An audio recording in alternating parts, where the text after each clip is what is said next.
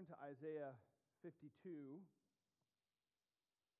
we come now to the fourth song of the servant. Ultimately, this is the greatest of the songs, for it clearly lays out redemption of mankind and the propitiation provided by the servant. Unfortunately, most people don't know that it begins in Isaiah 52, not Isaiah 53. So, Isaiah 52, verse 13, is where we'll start. Today, we're just going to read the, the first six verses of this song, so the first three verses into Isaiah 53. We'll meditate on these glorious words of the servant and his career. This career has already been alluded to in the previous songs of the servant. His career involves the communication of truth, but this song lays out the fullness of truth being established, and it's done through suffering. Suffering is uh, absolutely the word that best describes the servant here. So we can say that the career of the servant is synonymous with suffering. The message of this song is one of actually, it's one of high joy, and yet it takes us to the lowest, deepest sorrows.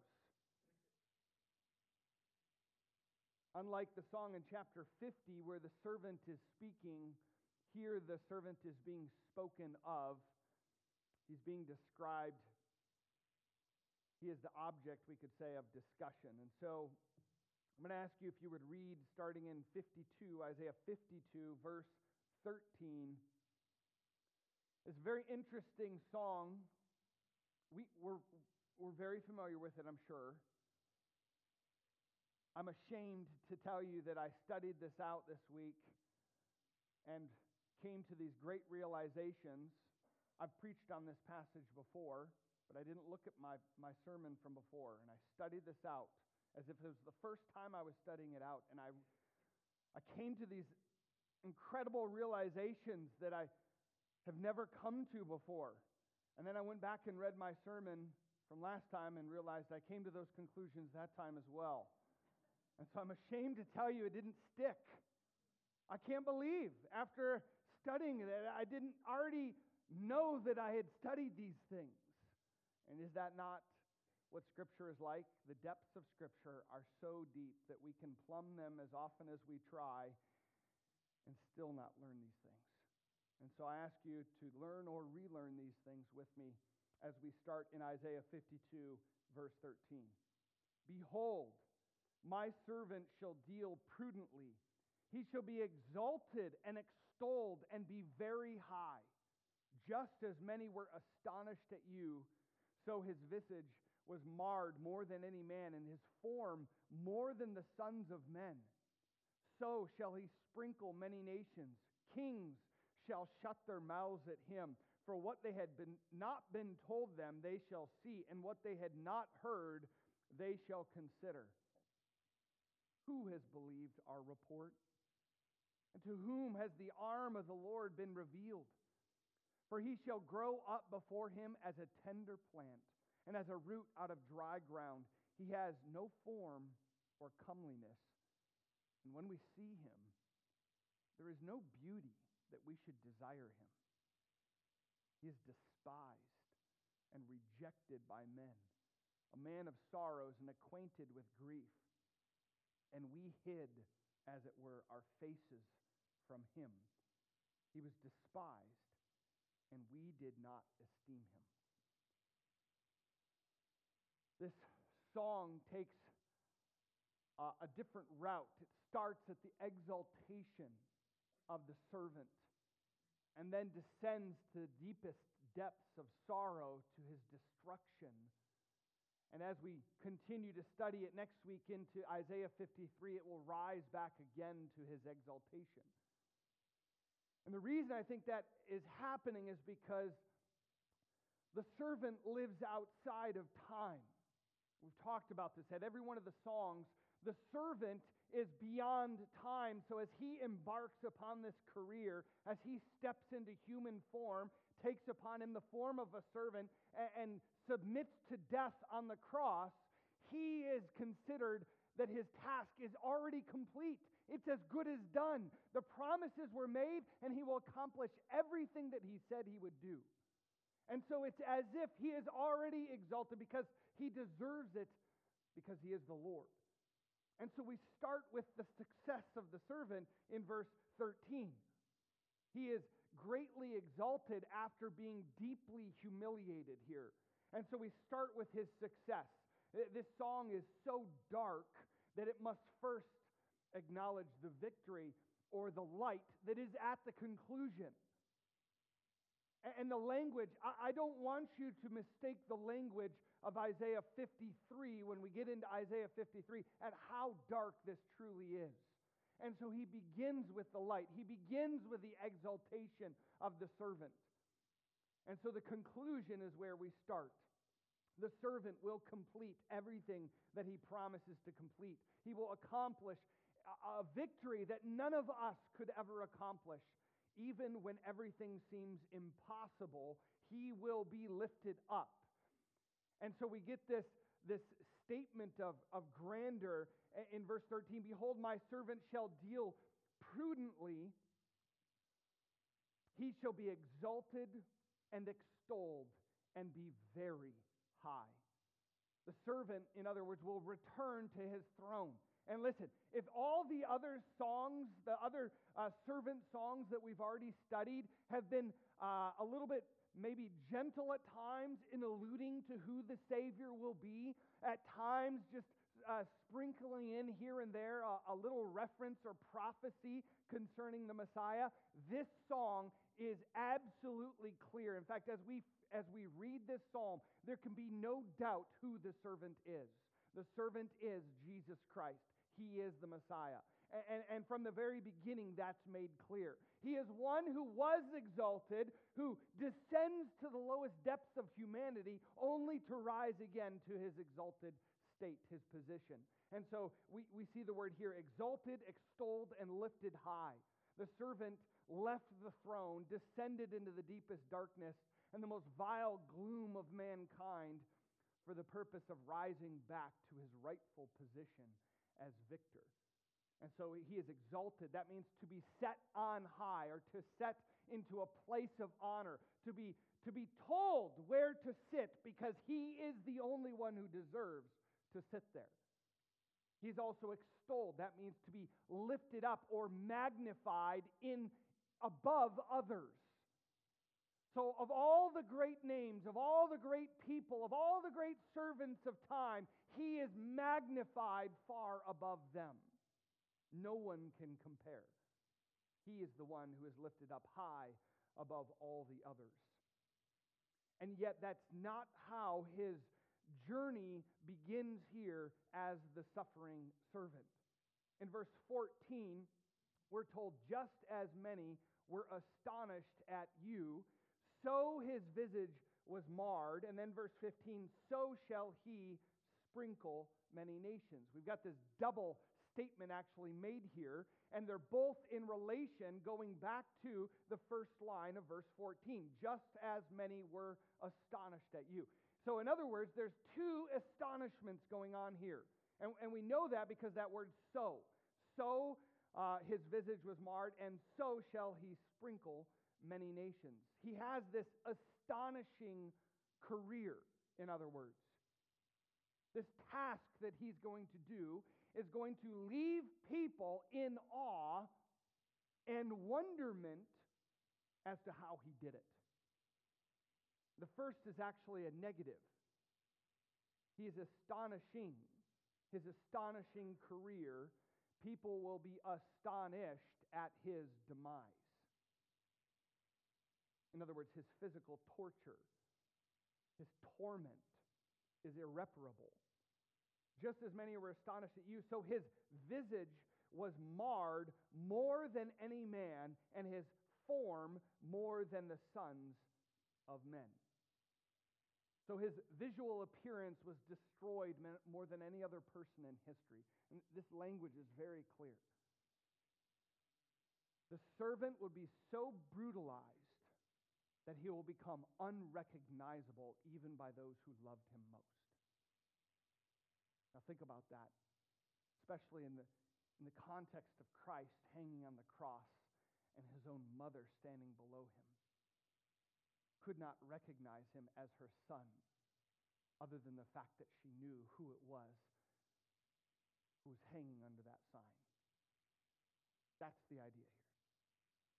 His visual appearance is destroyed. The brutal torture and beatings led to the servant being unrecognizable. The hatred of mankind poured out with ruthless rage on the most innocent man to ever live. And this highlights horribly the absolute depravity and wickedness of man to desecrate the most holy God.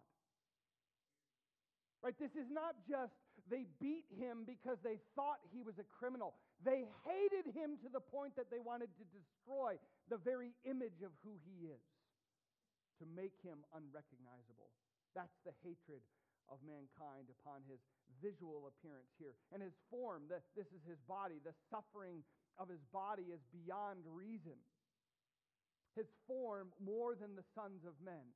The people are astonished when they look upon Christ, when they look upon the servant, and they see the person who endured more physical torment, more extreme suffering than anyone has ever endured in all of time. Now, that's quite a statement when it comes to torture. Mankind is especially ingenuitive in the, in the manner in which they can torture people.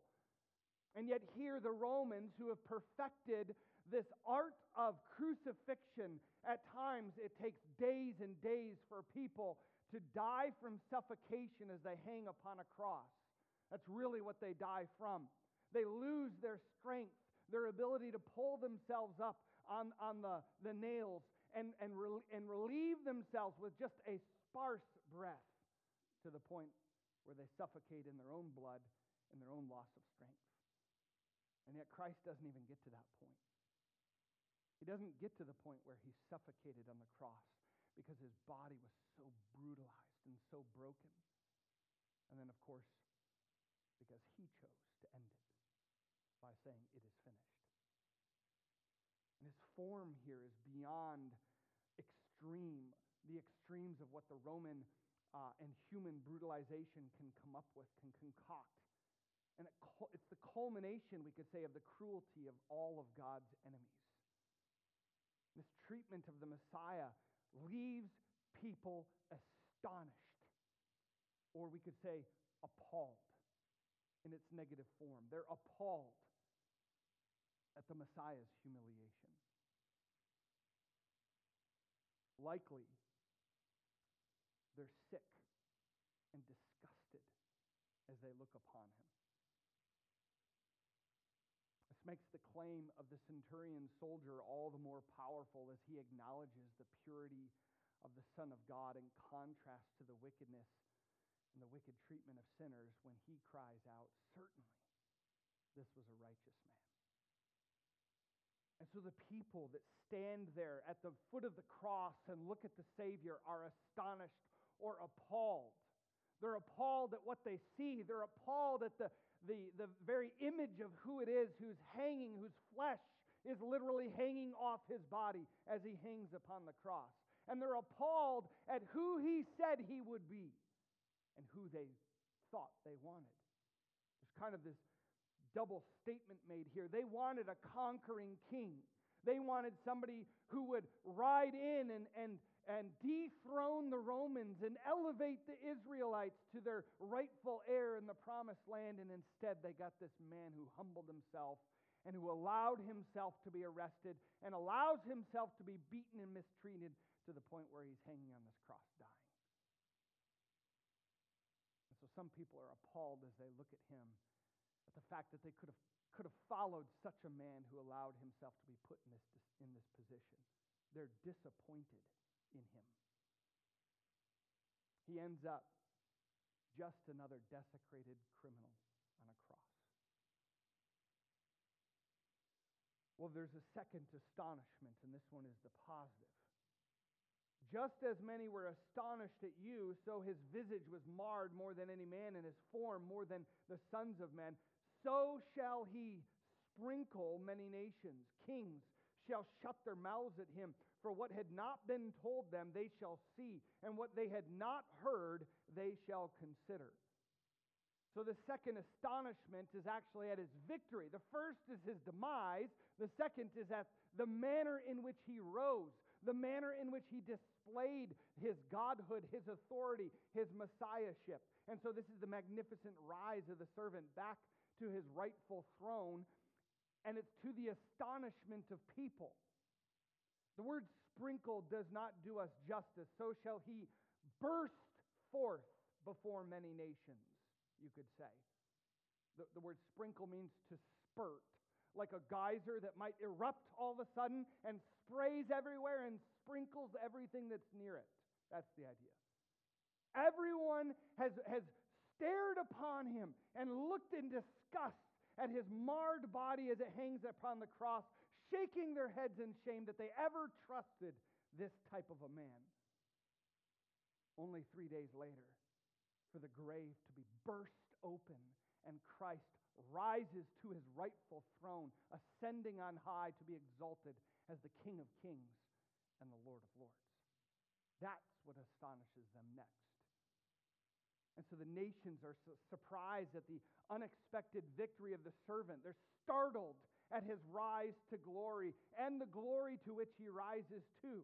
The people of nations are so lost and hopeless that the victorious rise of the servant brings them excitement and astonishment.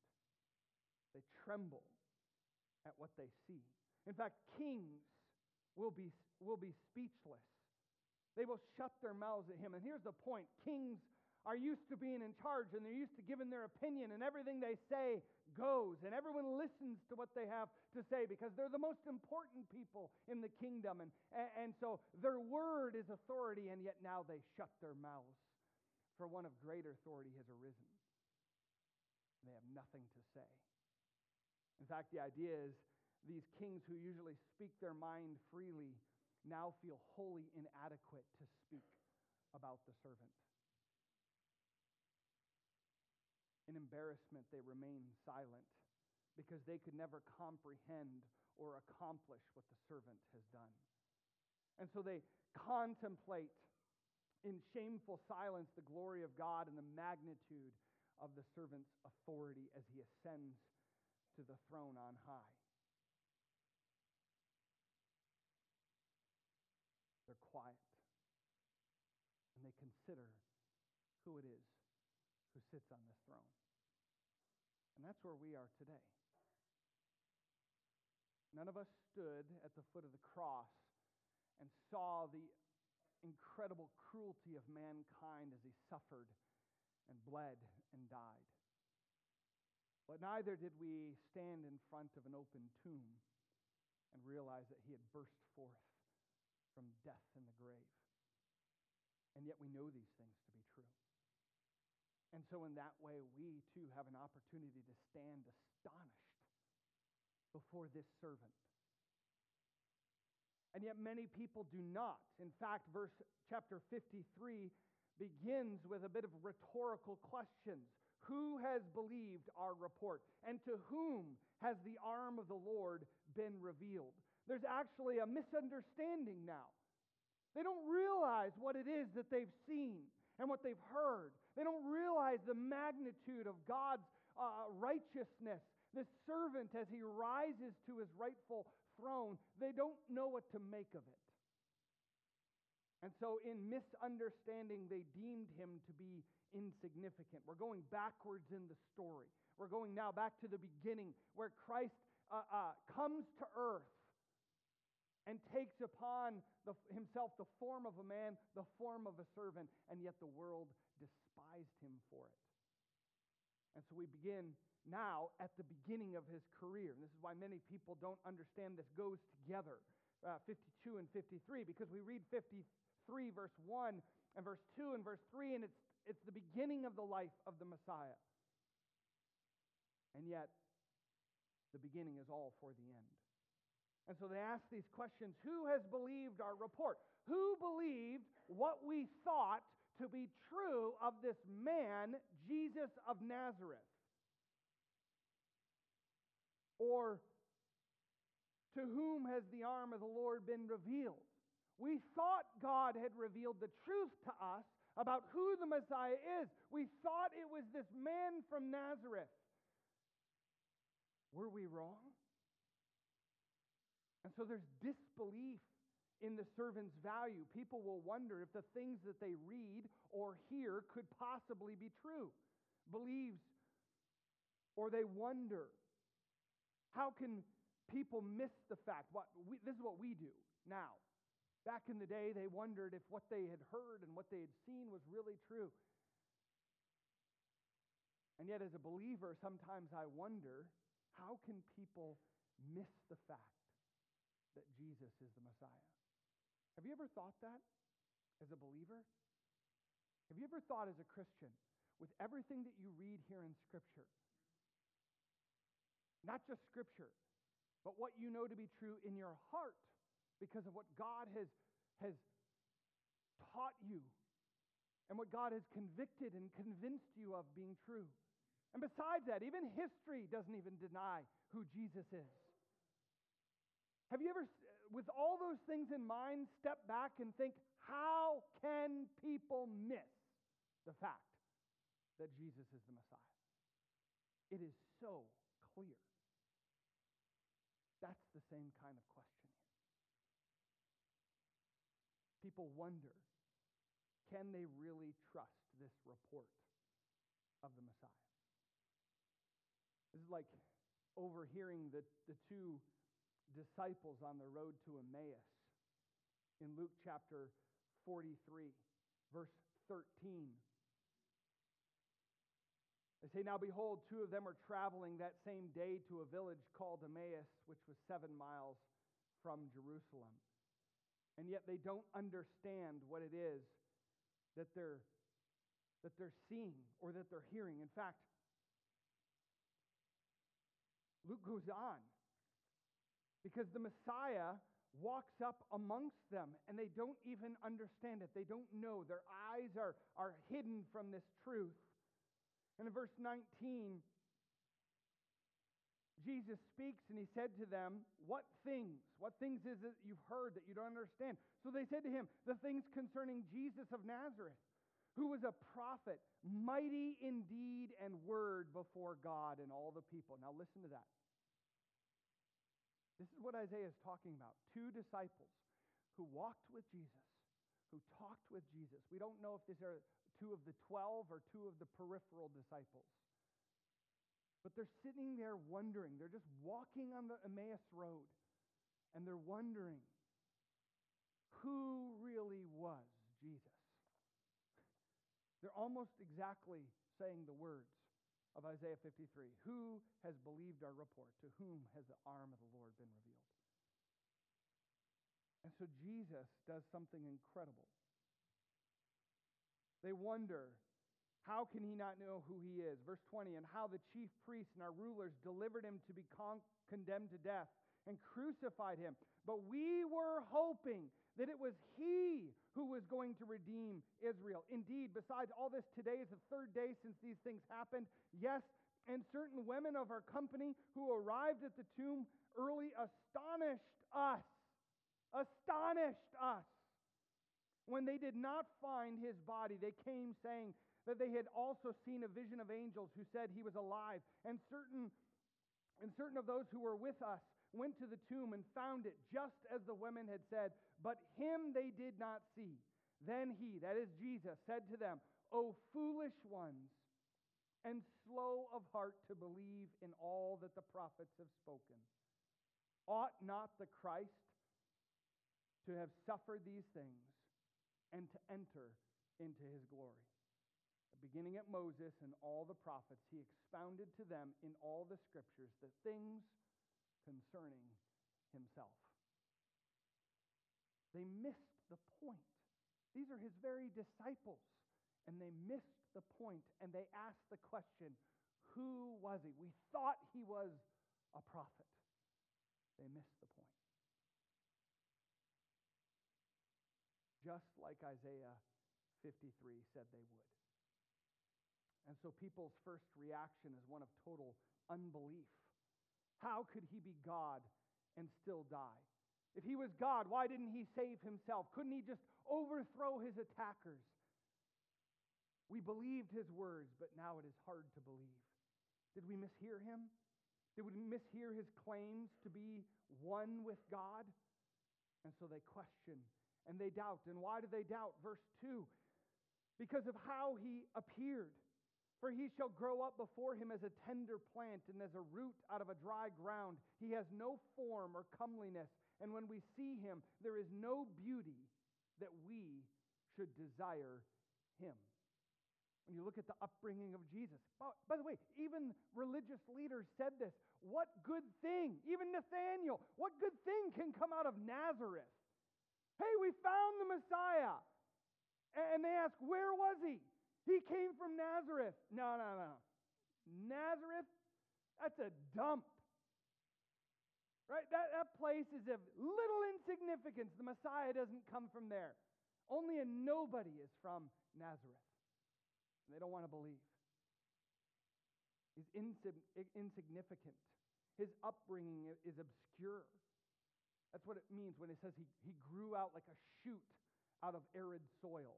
It's unexpected. What's this plant growing in the desert? This is an arid place. Why? How is this even growing here? And they're going to look at Jesus and they're going to be, how, how could Jesus come? How could the Messiah, how could the servant rise from a place like that? Not true. Not only does he rise from humble beginnings to the point that they doubt he could be the servant, he's also lacking attraction. Now, we love to picture Jesus in the perfections of human beauty. And yet his appearance is one of humility. It says he has no form or comeliness. There, there's a, a plainness about him in human form that leaves people going, yeah. He doesn't look important. He doesn't act important. He's not good looking. And boy, are we duped by people who are good looking sometimes. We think if they're good looking, they must, they must have something going for them, or if they're, they're big, they must be a good leader. We look so quickly on the outward appearance, and that's the point. There is nothing outwardly attractive about the Messiah, the servant. There's nothing that people look at him and say, wow, he'll make a great leader. We should follow him. In fact, it's the opposite. His appearance might even have been a bit repulsive or at least contemptible, and it creates no physical desire for people to follow him. On top of that, he is despised, it says, despised by powerful people. He's despised and rejected by men, a man of sorrows and acquainted with grief. They see no value in him. There's nothing to exploit in this Messiah. There's no outward value or no, no inner strength that we can use, no qualities that generate authority. And so they drew back. They withheld any interest in him. Essentially, they deem him to be a nobody. And so, with the eyes of men, they consider him to be of no value. And yet, the servant has more value than all of them combined because he is God in the flesh. And God knows the value of the spiritual being. On top of that, not just an ordinary appearance or even an ugly, what people would say, an ugly appearance. On top of that, he is weighed down in sorrow. Right? Now, I believe Jesus smiled and I believe he laughed. I believe he expressed all the wonderful God made emotions of man. But overall, his personality is one that is weighed down in sorrow. He is acquainted with grief. Why? I think we could say there's a seriousness about the servant. He is consumed with the weight of sin's consequences. Not his own sin, he didn't have sin, but the consequences of the sin of this world. He's serious about life and he's concerned with the spiritual impact upon the lives of people around him. Right? This is seen when he speaks, when Jesus speaks with Peter and he tells Peter that Satan desires you. And he desires to sift you like wheat and throw you up in the air like chaff that will be blown away and be of no value.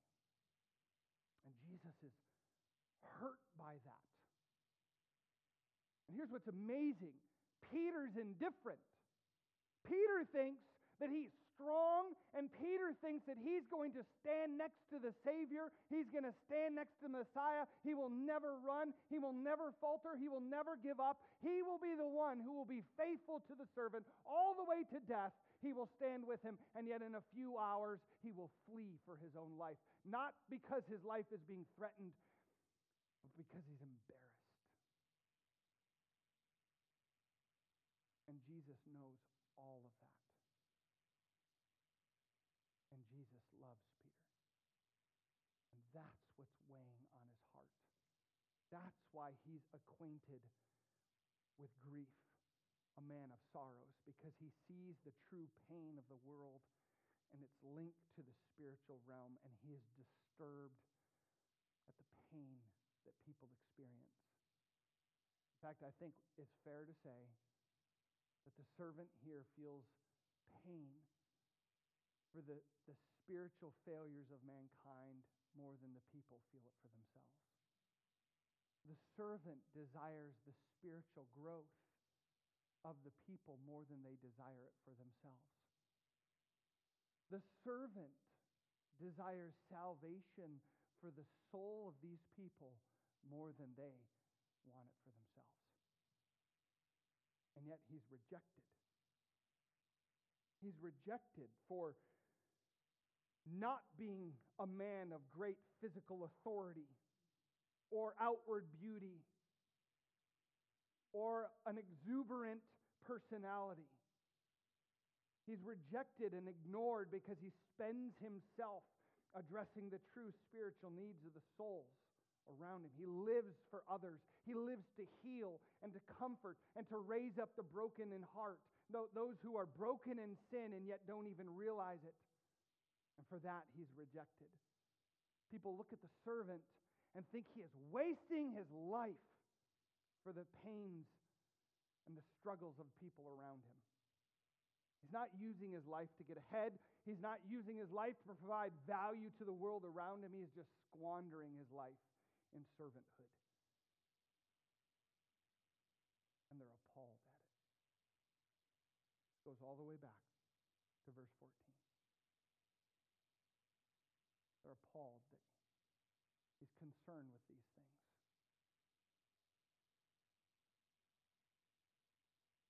This is where we're going to end today.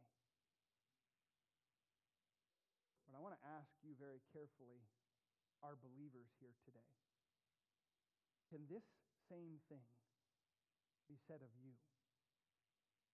Do you take seriously the consequences of sin to the point that we are willing to suffer alongside of other people in their pain? Because that's the heart of the Savior here. I'm not saying we can redeem anyone. I can't die for any of you.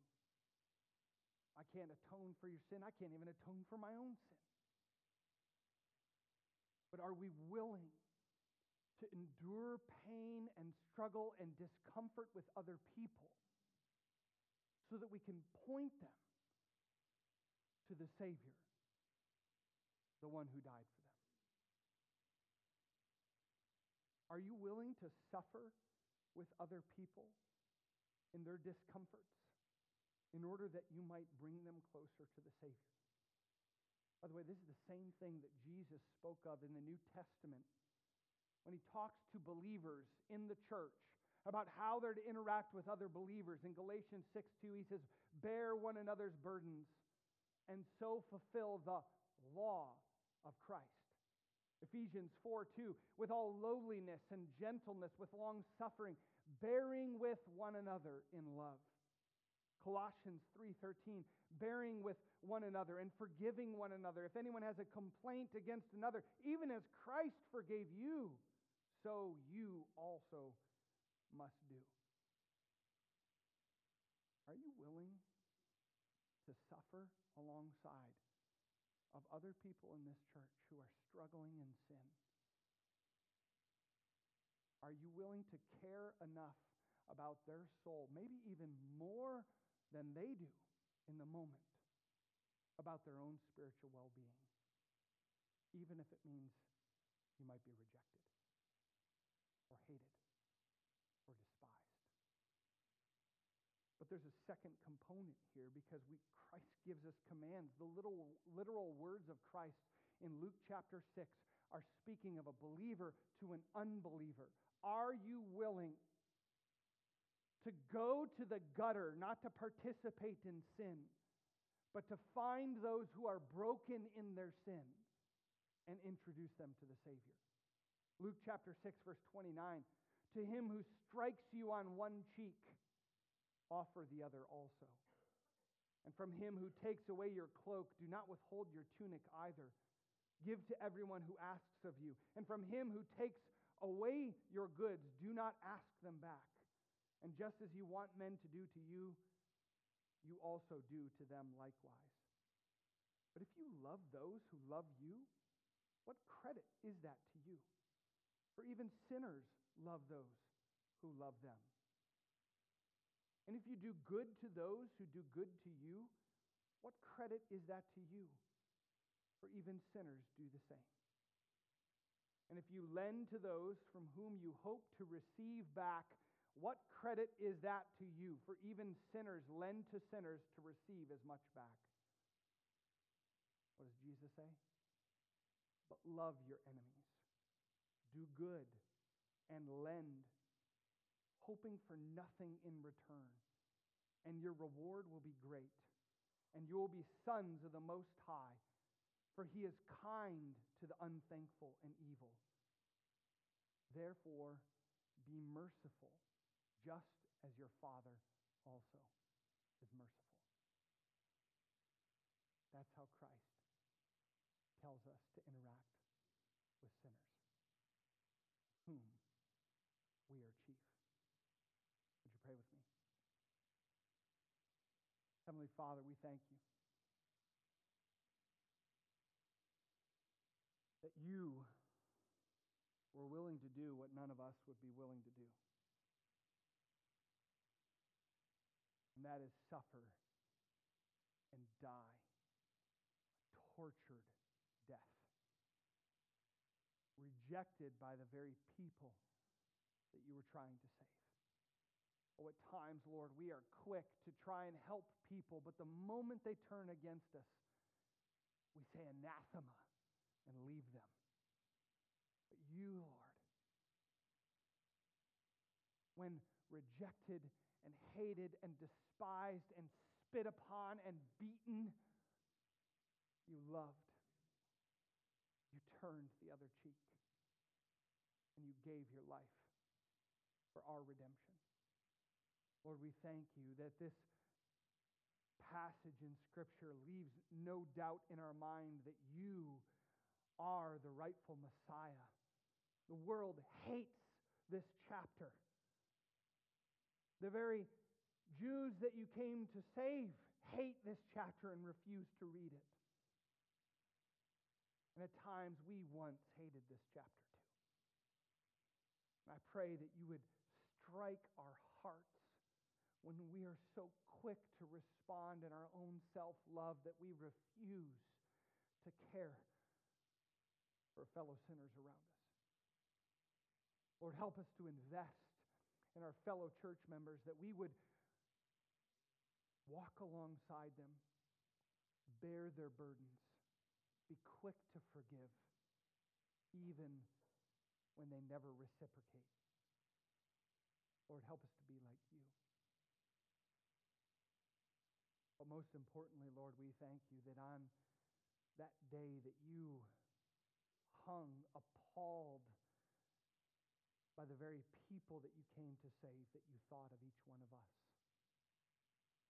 That every blow to your face that would grab a section of your beard and pluck it out, you did that for me. And every whip that tore at your flesh, leaving it hanging from your body, It's because of my iniquity, our iniquity. And you did it because you loved us. Lord, if there's someone here today who does not understand that or has never humbled themselves, become astonished rose from the dead, defeating death because you are God. And that you did it to redeem them, to buy them back from their own sins and their own wickedness. I pray, Lord, today would be the day they would humble themselves and admit that. Most of us sit here today having already realized depths of our depravity and our need for you. And so we rejoice with those who right now are understanding what your salvation on the cross truly meant. I pray that we would give you the highest praise for it. Or that what you accomplished on the cross was astonishingly powerful. You did not just defeat death and rise from the dead, you ascended to your rightful throne on high. That every person will look at you, every king of this earth, every man, woman, and child will one day stand before you, kneel before you, and say that you, Lord, are the King of kings and the Lord of lords. And we thank you and we praise you and we look forward to the day when we too will bow our knees, literally, at your throne and exalt your name. We thank you for this goodness. May the richness of the words that we're about to sing bring you honor and glory. We pray this in Christ's precious name. Amen.